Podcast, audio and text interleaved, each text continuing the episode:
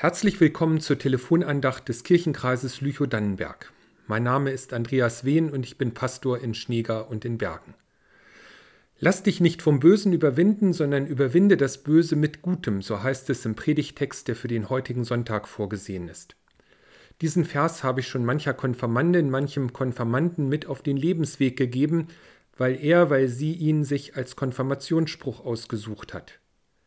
Dieser Gedanke löst in uns eine Hoffnung aus. Wie wäre es, wenn wir die runterziehende Spirale von Verletzung und Gewalt unterbrechen könnten? Wenn es einen Unterschied machen würde für diese Welt, wie ich lebe? Aber das zu glauben ist nicht leicht. Zu selbstverständlich funktioniert das Ping-Pong-Spiel der Argumente und Verletzungen. Wenn in mir die Emotionen hochkochen, kann ich oft nicht so reagieren, wie ich es mir wünsche.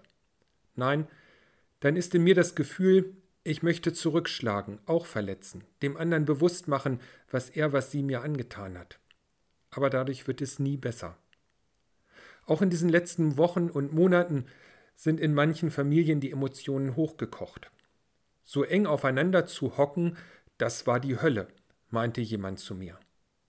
Gerade körperliche oder psychische Gewalt in der Familie hinterlässt tiefe Narben. Und diese Verletzungen begleiten uns unser Leben lang. Wie kann ich damit umgehen, wenn mir das Böse begegnet? Zuerst einmal stelle ich fest, das, was mir begegnet, verändert mich. Manchmal so sehr, dass es kein Zurück zum vorhergehenden Zustand mehr gibt. Es gibt Situationen, in denen ein Vergeben, eine Versöhnung unmöglich ist. Oder es zumindest ein unglaubliches Wunder wäre. Aber so ist es im Alltag meist nicht. Nicht selten tragen wir selbst dazu bei, dass die Verletzungen größer werden – wenn im Streit der eine Partner einen kleinen Schritt einlenkt, ist oft auch der andere bereit, einen Fehler zuzugeben. Manchmal warten beide darauf, dass der andere den ersten Schritt tut. Ein Ehepaar hat mir erzählt, dass sie dafür eine Kerze haben.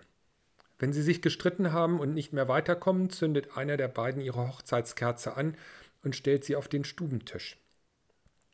Als Zeichen dafür, ich liebe dich doch, ich will mich wieder mit dir versöhnen. Überwindet das Böse mit Gutem ist natürlich noch mehr.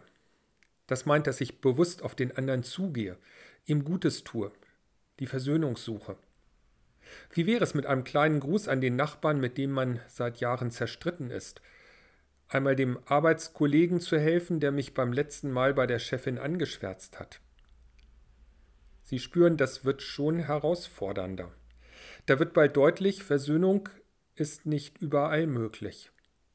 Deshalb sagt Paulus, so viel an euch liegt, habt mit allen Menschen Frieden. Manche Verletzungen sitzt, sitzen so tief, da kommen wir aus eigener Kraft nicht heraus. Aber doch sehnen wir uns danach.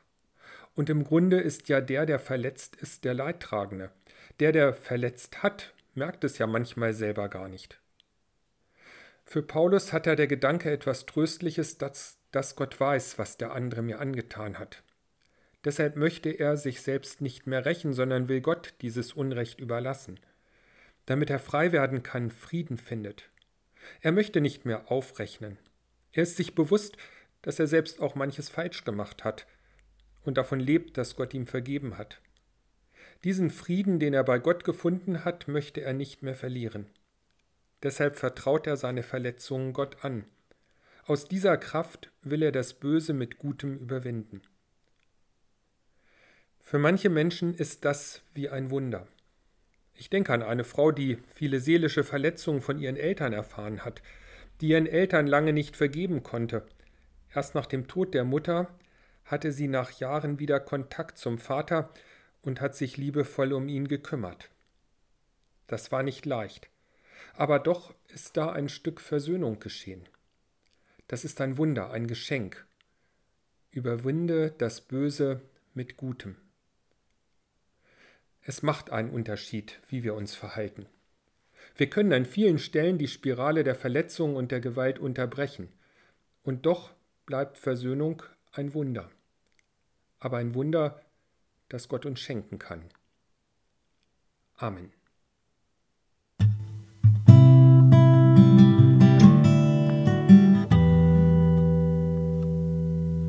ein Fest nach langer Trauer, wie ein Feuer in der Nacht, ein offenes Tor in einer Mauer, für die Sonne auf.